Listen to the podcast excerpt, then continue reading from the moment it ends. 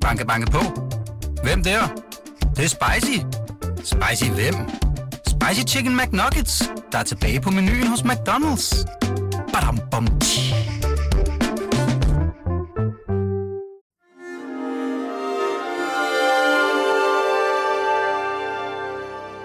Du lytter til Avistid, en podcast fra Weekendavisen.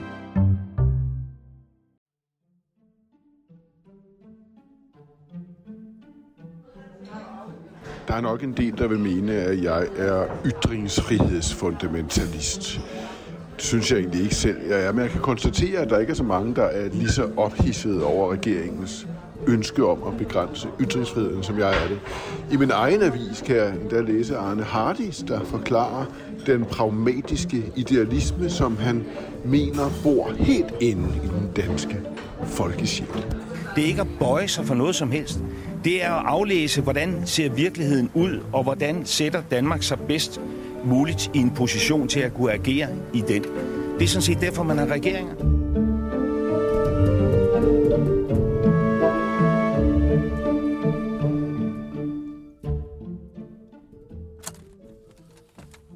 Sådan. Bum. Ingen Hans. Ingen Hans, men, Ingen Grete.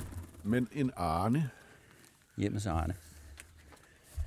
Hej med dig. Hej. Arne Hardis. Jeg har noteret mig, at du ikke i denne uge er gået rundt på gangene og tordnet mod forbuddet mod koranafbrændinger. Er det en rigtig konstatering, eller er der noget, jeg er gået glip af? Jamen, det er rigtigt, men det er jo fuldstændig ukontroversielt, fordi øh, jeg er jo ikke agitator, jeg er, jeg er jo journalist. Hvorfor er du ikke øh, ophidset over det forbud?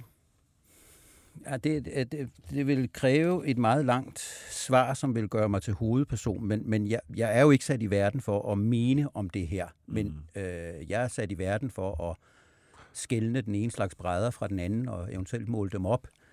Øh, men jeg, øh, jeg er mindre ophidset end mange af de aktører, som jeg synes, man med rette drager ind i debatten. Jeg synes, de kommer med mange fine og nødvendige indvendinger, men blodet bruser altså ikke så voldsomt hos mig som hos dem. Og jeg har heller ikke, hvis vi endelig skal sige det, jeg har ikke nogen problemer med at stille mig i opposition til dig her i studiet. Du rider jo en meget høj principiel hest, mm. og jeg vil gerne forsøge at save benene lidt kortere, hvis det er det. Det er jo også en klassisk journalistisk disciplin, så det skal nok gå alt sammen. Vi har Paul Erik Tøjner, der skriver i en kommentar i avisen i dag, hvor han slutter øh, sin modstand mod øh, forbuddet ved at sige, at det her det er et angreb på den kunstneriske frihed, men den frihed er vores alles frihed. Det er en meget flot måde at Ja, slutte kommentaren ja. på.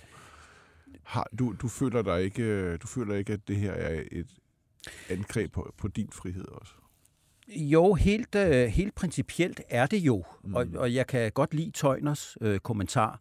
Men nu i dag, for nu at placere grøften et andet sted, så er der en, øh, en skribent i Jyllandsposten fra Liberal Alliance, jeg kan ikke lige huske hans navn.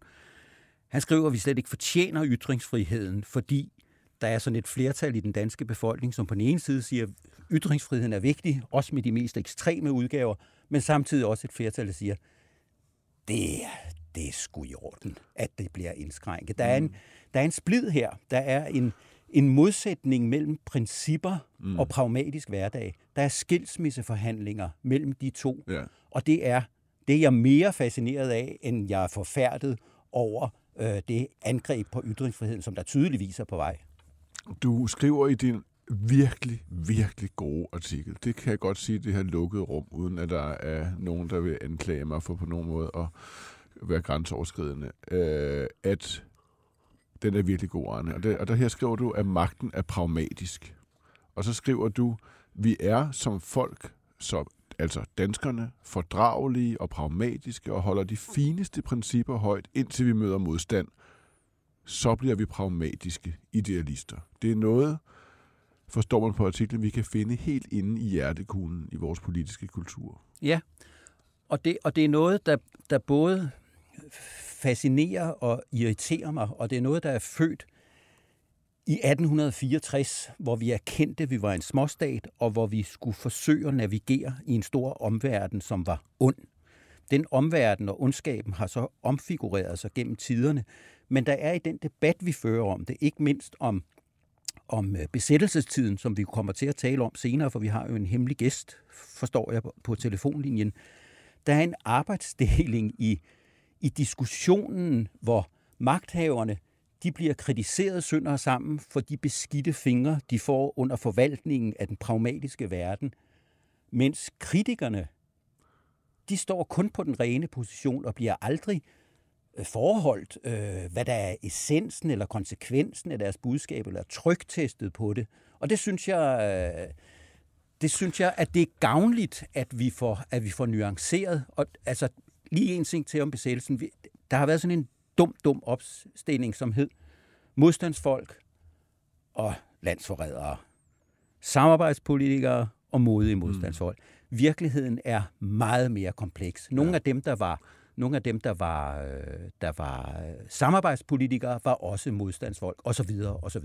Hvor, jeg, jeg synes jo ikke helt, at, at, at os, os med de rene fingre ikke helt mærker konsekvenserne. Altså, jeg synes, det har haft ret hæftige konsekvenser at stå helt fremme i bussen øh, i forsvaret for for eksempel at trykke Mohammed-tegninger. Ja. Altså, ja. Det, det, det, det, det er rimelig hæftigt at stå der.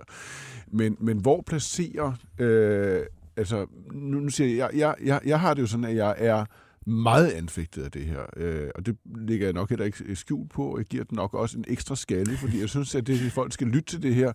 Og det er fordi, jeg, jeg kan se, at øh, konstatere, at lige nu her, så er det ikke bare, som det var under Mohammed-krisen, ytringsfrihedsfundamentalisterne, over for forsvaret for de svage, de stakkels, øh, muslimerne særligt, de danske, der i forvejen var tryk, trykt ned og trampet på. Nej, nu er det ytringsfriheden over for det helt åben, åbne forsvar for pragmatismen. Ja. Altså, verden har forandret sig, og derfor må vi som et lille land indrette os.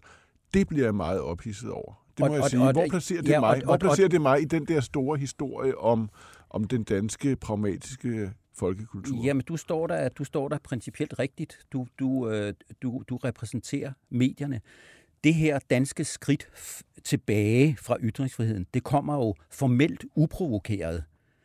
Det er noget, statsmagten selv gør. Det store flertal inde i centrum af dansk politik selv finder på i en slags forebyggende brandslukning. Øh, så det er ret kontroversielt, og det bliver en interessant debat, hvordan man grænsesætter det her i forhold til kunsten. Det bliver en meget stor slagmark. Og i forhold til, om nu de glupske masser i Stormellemøsten, om de vil forlange mere, når det viser sig, at de bliver fodret, når de, øh, når de råber op mm. med, deres, med deres andragende. Det bliver, det bliver meget interessant. Men lige en, en, en fodnote. Glidebanen, som man taler meget om, og som er altså et helt relevant øh, spørgsmål at diskutere til bunds, den er der jo allerede. Mm. Vi har jo de facto forbud mod at, at, at afbilde øh, profeten Mohammed i Danmark. Det er vist kun Weekendavisen, der afbilder ham i ny og næ. Jeg er lige stolt hver gang, og lige bange for, at der kommer en og skærer struben over på mig. Men, men, men vi har diskussioner om, om lærerne, mm. om de skal have obligatorisk undervisning i Muhammed. Så, så, så glidebanen er her allerede uden øh, statsmagtens øh, aktive indgreb. Du skriver i din artikel om, om, om det her, den der pragmatiske grundmelodi, som har spillet siden Første Verdenskrig. Hvad er det for en, en hylde, eller hvad er det for en, et mønster, du ser, der går så langt tilbage? Jamen, det er, at så længe, altså hvis man skal sige det meget ondskabsfuldt, så længe principperne ikke koster noget, så vil vi godt stå på dem. Øh, vi så det i, øh, i 30'erne, der ordnede man sagerne i al diskretion. Statsministeren kaldte folk op og sagde, prøv lige at slappe lidt af med det der, og man indkaldte chefredaktør osv. Vi så det under Første Verdenskrig, hvor der var formel indførelse af, af, af censur, fordi der, fordi der var krig, og vi så det under besættelsen, hvor Udenrigsministeriet, det er altid Udenrigsministeriet, de stod bag, mm. øh, at vi censurerede os selv, så tyskerne ikke kom til at gøre det det affandt folk sig naturligvis med, fordi hvad skulle de ellers gøre? Det var først i besættelsens aller sidste dage, sidste måneder, sidste halvandet år måske, altså alle ligesom havde armbind på og var, og var modige. Til hverdag, så er vi mere øh, pragmatiske, og jeg tror, det er det, der sætter sig igennem her også. Vi har jo ikke en konkret terrortrussel, vi er i hvert fald ikke oplyst om den. Vi har fået nogle generelle meddelelser om, at man er sur på os i Mellemøsten, og at øh, trusselsniveauet er opgraderet. For det ikke skal blive sådan et mønster, det her efterhånden, hvor jeg skændes med medarbejdere på avisen om, om principper i ytringsfriheden, så har jeg faktisk ringet, øh, som du selv øh, løftede øh, sløret for lige før, til noget forstærkning, historiker og forfatter til bogen Borgerlig Krise, Christian Egander Skov, for at få øh, en slags ja, opbakning. Christian? Ja. Du har helt tavst og artigt lyttet med her. Christian, du skrev øh, et harmdirrende indlæg i Berlingske i mandags, hvor du gik i rette med Lars Lykke og hans pragmatisme og beskyldte ham for at være et villigt værktøj for de repressive kræfter i de islamiske landes paraplyorganisation OIC. Kan du ikke forklare, øh, Arne, og gerne ved, at vi bevæger os rundt det op på den øverste historiske hylde, hvorfor det fylder dig med lede og ærgelse? Jo, det vil jeg da meget gerne forsøge at gøre i hvert fald. Og jeg valgte jo de der, du ved, følelsesmæssige begreber, som jeg synes jo ellers, det er en, øh, en uting at gå og fortælle, hvordan man, man føler over diverse politiske øh, tiltag. Men altså leder ærgelse, det var det, som jeg blev fyldt med, og det skyldes netop det, som I også har talt om her, at jeg jo i den her retræte, og uanset hvordan man vender og drejer det, så er der tale om en retræte. Men i den her retræte, det ser jeg noget grundlæggende og dybt øh, principielt. Jeg ser et, øh, et svigt, fordi det er sådan, at hvis, øh, og det kan I også selv huske, hvis vi bladrer bare nogle år tilbage til den her bølge af terrorangreb, der har ramt Europa og Vesten sådan i en lindstrøm efter 2001, så har det jo ikke skortet på politikere, der efter hver eneste af de her angreb har været ude at sige, det her er et angreb på vores værdier, og vi vil ikke vige. Og de har sagt det så mange gange, at selv jeg, eller måske er jeg bare meget naiv, at jeg endte med at tro på, at det rent faktisk var sandt. Og det vi så ser nu, det er jo ikke alene det, at man så går ind i en retræte, at man rent faktisk viger. Det er også det, og jeg tror, det var det, der provokerede mig, det er også det, at Lars Lykke fortæller, at han vælger retræten, uden at vi egentlig er udsat for trusler, fordi han siger jo, det her ikke at bøje sig for noget som helst, det er at aflæse, hvordan virkeligheden ser ud, og hvordan vi bedst muligt sætter Danmark i en position til at kunne agere i den.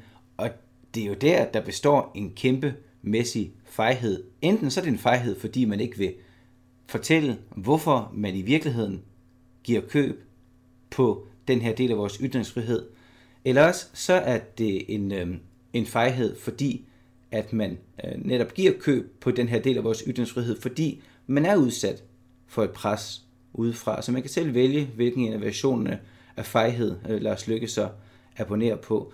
Og det er der ærligt talt en lille smule skuffet over. En lille smule, du lyder. Det er, det er vist en, øh, det, må man kalde en mild underdrivelse, øh, øh, Arne. Men den fejhed, som Christian Egander taler om her, det er vel det, du kalder for altså øh, kernen i den danske øh, politiske kultur eller folkesjæl? Pra- ja, den dybe pragmatisme? jeg tror, men jeg kan, jo ikke, jeg kan jo ikke vide det. Jeg tror, at vores principielle standpunkter er egentlig ret rodfæstede, men må koste os så lidt, at i samme øjeblik, at det viser sig, at ytringsfriheden skal bruges til noget, som de fleste mennesker synes er plat, småtosset, bøvet og brænde koraner af, så kan den danske folkesjæl, jeg, jeg, jeg, jeg bygger det på et par meningsmålinger, så kan den danske folkesjæl måle rumme den modsætning, at man siger, at det skal altså være der, alt det grimme også, men i øvrigt er det okay, at det bliver forbudt. Det er, det er, det er en grundfigur, og hvis nu... nu, nu altså, nu Christi... for, for, for meningsmålingerne siger, at der er et stort flertal. For ytringsfrihed, også for det grimme. Ja. Og så er der også et flertal for, Nemlig. at det er fedt nok at, få, at få grebet ind. Ja. Og når nu Christian Egander, som jeg sætter meget højt, er her øh, på linjen, og jeg bed også mærke i det meget øh, opflammede sind, som, som, som havde dyppet pinden der. Du skriver jo meget smukt, Christian, at øh, Lykke ville have overgivet sig allerede den 8. april, og det er selvfølgelig en henvisning til 9. april øh, 1940. Og det er jo meget smukt, og man kunne måske endda sige 7. april, hvis man skulle være rigtig grov. Men hvornår vil du have overgivet dig? Din elskede konge, regner jeg med, at du er jo konservativ, ikke partikonservativ, men tænkende konservativ. Han overgav sig den 9. sammen med Stavning og sagde, nu skal vi altså forholde os roligt. Der en hver uoverlagt handling eller ytring kan have de alvorligste følger.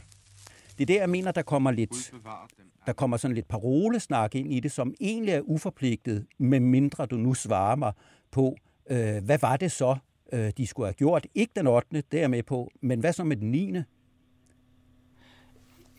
Det er jo det, man kalder et, øh, et godt spørgsmål, og et kæmpe stort og farligt spørgsmål at stille til en historiker. Fordi på den ene side, så er det rigtigt nok, så har jeg måske en, øh, en moralsk holdning, der siger, og der vil jeg sige, ligesom John Christmas Møller sagde i sin tid, man skulle have kæmpet mere, end man gjorde 9. april. At hele besættelsen endte lykkeligt for Danmark, det skete jo ikke altså på grund af noget, vi selv gjorde, men på grund af begivenhederne ude i, øh, i verden. Og så gik det hele op, så var samarbejdspolitikken en, en succes, fordi den så at sige afværede de omkostninger, øh, en aktiv modstand øh, fra øh, altså statslig side vil have haft. Men på den anden side, så er jeg også, altså jeg er også historiker, så jeg går ikke fordømmende ind i forhold til, til fortiden, og jeg anerkender jo egentlig for så vidt øh, de resonemanger, der lå bag øh, samarbejdspolitikken og også øh, overgivelsen den 9. april. Det, som jeg så synes er den helt store forskel, det er, at øh, på det tidspunkt, der stod fjenden jo helt bogstaveligt talt i landet. Der var ikke noget at gøre. Både Stavning og kongen var udsat for et, for nu at sige det mildt, kæmpemæssigt pres, fordi landet var ved at blive besat. Den undskyldning har Lars Lykke jo ikke. Han siger selv, at der ikke er noget ydre pres, så han vælger selv at stryge sejlet, som jeg også skriver, før stormen i det hele taget er begyndt. Christian, argumentet er jo for regeringen meget pragmatisk, men jo med et mål, nemlig at øh, placere Danmark et rigtigt sted i en verden, der forandrer sig, hvor de demokratiske stater og dermed også værdier øh, er under pres meget tydeligt. Det kan vi jo se. Verdensmagten bevæger sig ganske hurtigt væk fra de vestlige lande og institutioner, og derfor er det vigtigt for at kunne lave alliancer fremover, ikke at stå og råbe og skrige om, øh, om ytringsfrihedens øh, rummelighed i forhold til at brænde hellige skrifter af. Det er jo det, der er argumentet. Det er den dybe pragmatisme, som i Arnes analyse går helt tilbage til Første Verdenskrig. Hvad siger du til det som historiker? Jeg siger, det er jo at påtage sig en svaghed, som jeg ikke mener er reel. Vesten har stadigvæk en meget, meget voldsom rolle og position ude i øh, verden. Så hvis det er sådan, at man fra Lars Lykkes side og fra det danske udenrigsministeriets side og fra vores store udenrigspolitiske øh, tænkere side mener, at vi er i en situation nu, hvor vi er tvunget til at give køb på grundlæggende og basale rettigheder, så vi kan placere os rigtigt ude i verden, jamen så synes jeg igen, at der er et problem i, at man forveksler sund pragmatisme med fejhed. Og jeg vil sige, at jeg køber jo i virkeligheden det her begreb, Lars Lykke introducerede, pragmatisk idealisme, det har jeg en vis svaghed overfor, fordi jeg synes jo også, at man skal være pragmatisk, men pragmatismen må jo gå på, at man finder pragmatiske veje til at fremme de idealer, man så har.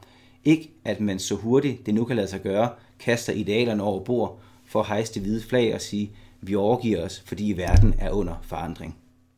Jeg, jeg synes, kritikken af, af Lykke er jo rigtig, altså sådan helt objektivt konstateret. Det, altså Lykke er jo stolt af det, der er sket, og Lykkes analyse, som jeg synes er 100% rigtig, det er, at det her havde ikke kunne lade sig gøre i blokpolitik. Selvfølgelig kunne en blå blok med de partier, vi kender der, ikke have øh, lavet det her skridt, og selvfølgelig kunne en rød regering med Mette Frederiksen i spidsen heller ikke have, fordi så ville hun lægge sig blot for kritik fra højre side for at være en halalhibe, der solgte øh, fædrelandet. Men så har jeg et spørgsmål til Christian, som også handler om, om hans konservatisme, fordi man kan konstatere, at i dagens opgør inden for de konservative, hvor det handler om at få slidt øh, Pape ned, så man kan få smidt ham på mødingen, der er det blevet en, en tiltagende røst. Hvorfor er de konservative ikke placeret øh, derinde, hvor man vil lave det her skridt i forhold til Rasmus Paludan og ytringsfriheden? Og jeg siger ikke, at de konservative skal have øh, den holdning, men det er intuitivt tydeligt for mig, at der findes i den konservative strømning en længsel efter anstændighed, og vi behandler hinanden ordentligt. Hvordan har du det selv med, at det er Paludan sådan lidt ah, sådan barnligt fekalieagtige, nærmest avantgardistisk, kunstneriske øh, udtryk, som, som, som principperne bliver anvendt på, for principperne er jo smukke nok. Det har jeg det naturligvis øh, en lille smule øh, vanskeligt ved. Og det er jo også en af de ting, og det må man jo så øh, medgive øh, de folk, jeg ikke er enige med i den her sag. Det er en af de ting, der adskiller den her sag fra sagen om Mohammed-tegningerne, hvor der jo for, i hvert fald for mig at se, var noget, øh, altså det var rimeligt at lave karikaturtegninger af Mohammed. Personligt mener jeg jo ikke, det er en rimelig ting at brænde en koran af. Jeg synes, det er øh, noget svineri for nu at sige det øh, livet. Men når det så er sagt, øh, så, så, så er der jo et, et jeg synes, jeg synes, jeg vil vende det om, det du siger her, fordi at problemet er jo også for mig at se, at når man går ind så og ulovliggør øh, den her handling, så er vi også med til at give Rasmus Paludan en position og en stilling, han egentlig ikke har fortjent. Han bliver på en eller anden måde, for at bruge et ord, der er alt for stort til både ham og situationen måske, øh, til en slags martyr for ytringsfriheden. Og jeg har det meget, meget dårligt med, at vi bygger Rasmus Paludan op og giver ham den her position, således at, øh, at folk, der bare vil forsvare ytringsfriheden, de kan ende med at gå ud og sige, jamen se, han gjorde faktisk en, øh, han, han, han kæmpede, hvor vi andre ved. Det har jeg det enormt dårligt med, at vi som man sige, det, øh, som mere hvad hedder, øh, ordentlige repræsentanter for en eller anden form for, for, for borgerlighed, det er ikke os, der har den position, men det er Rasmus Paludan, der, øh, der har den. Det er jo rigtigt. Han bliver jo, det har du selv skrevet, Martin Krasnik, i en, i en af dine højstemte ledere. Altså Paludan bliver jo en slags, det er ikke det, du skriver om, han bliver jo en slags fører for ytringsfrihedsfronten. Ikke på trods af det, han gør, men, men på grund af det, han gør. Ja. Christian Egander, vi siger tak til dig. Tak for det. Tak fordi du bistod øh, mig øh, i telefonen. Det er dejligt at have nogle øh, kampfælder rundt omkring øh, i landet. Tak skal du have. Arne, øh, bare til sidst. Øh, hvad er det, der sker? Du taler om den der skilsmisse, vi er i gang med. I hvert fald, den bliver nok aldrig helt til noget, som du ser det, fordi den hænger sammen. De forskellige værdier står og er filtreret ind i hinanden. Men skilsmisseforhandlinger mellem idealismen og pragmatismen. Hvor, hvad sker der, tror du, og det er måske det, der bekymrer mig allermest, når staten træder tre skridt væk fra dem, der risikerer noget liv og helbred og omdømme osv. for deres holdninger? Jamen, der, der sendes jo øh, et signal om, at trusler virker endda før de er fremsagt, kan man sige polemisk. Men jeg er sikker på, at der er fremsat trusler også, også i det skjulte. Øh, det, er jo, det er jo det, man kalder voldsmandens veto foregrebet på en eller anden måde. Og det er, det er ikke godt. Det her er fra regeringens side ment som det, de kalder et pincet, pincet undskyld, mm. indgreb. Det får vi at se, om det er rigtigt, eller om der vil ske et løbende tilbageskridt. Det er der jo, det er der, det er der jo folk, der meget bestemt har fastslået, at sådan kommer det til at gå. Politikere har altid sat rammer for ytringsfriheden. Nu gør de det på en lidt pinlig baggrund, og det har altid været domstolene, der skulle tage stilling til, om det var rimeligt. Ud fra den mening, som har været politikernes. Og som jeg sagde før, kunsten bliver en vigtig slagmark for det her. Og det, og det bliver andre områder også. Vi har selv et udmærket eksempel i, i avisen i dag. Muhammed, han er jo hverken et stykke stof, altså et tørklæde, eller en gud, han er en, han er, eller en hellig bog. Han er en profet. Vi ved fra 2005, at han er meget betydningsfuld for mange øh, regimer og personer i Mellemøsten. Det skal blive interessant at følge den debat om, øh, hvordan regeringen vil svare på de ting, for det, det kan jo være endnu en lunds, der bliver pillet af, så ja. vi slet ikke må det, vi ikke gør i forvejen, nemlig afbilder øh, øh, profeten. Nogen gør. Ja, ja, vi, vi gør jo i nyerne. Arne, ja. Øh, til sidst, øh, lad mig slutte af med at spørge til den fascination, du professionelt og som analytiker flere gange har udtrykt, nemlig at den regering, vi har nu, er noget helt, helt specielt. Det er meget, meget øh, sjældent. Man kan konstatere, at, at, at den lovgivning, vi taler om i det her program, aldrig ville være øh, sket, hvis det havde været enten blå eller rød blok, som havde haft en mindretalsregering ja. alene. Skyldes den fascination øh, af projektet øh, måske, at den folkesjæl, den pragmatiske folkesjæl, der hele tiden søger øh, kompromiset, her flyder sammen og inkarneres af et regeringsprojekt for første gang i meget, mange, mange år? Det, altså, regeringen frisætter politisk energi der har været låst inde af fløjene. Som vi talte om, det havde været utænkeligt, mm. hvis ikke vi havde haft denne her regering, at man havde kunne gå frem med sådan et øh, forslag her. Og det betyder, at et ret bredt folketingsflertal er i overensstemmelse med et ret bredt folkeflertal på det her diffuse område, at vi er modige, komma, men prik, prik, prik. Det var de sidste ord i denne udsendelse. Der blev produceret og tilrettelagt af Birgit Nissen. Petersen, tak for at lytte med. Det her var Avistid med Hans og Arne. I denne uge kun med Arne. Øh, I næste uge er I begge to tilbage. Det bliver dejligt på genhør. Vi har slet ikke talt om finansloven. Nej. Øh, og den kom jo faktisk øh, et par timer før vi kunne sagtens vores, det. din deadline, ja, men, det, men det fravalgte vi. Statens husholdningsbudget, ja. øh, det fravalgte vi. Er, det, er den spændende? Er det, er, det, er det noget, vi kan tale om næste uge, eller skal vi bare lade som om, det ikke er sket? Jeg synes kun, det er spændende på den måde, at mm. hvis den her regering snubler og falder, så bliver det faktisk på, at den ikke kan fylde folks velfærdslængsler mm. på området ældre og sundhed. Vi vil så nødt dø. Ikke på Mohammed nej, eller nej, koranafbrændinger? Nej, nej, nej.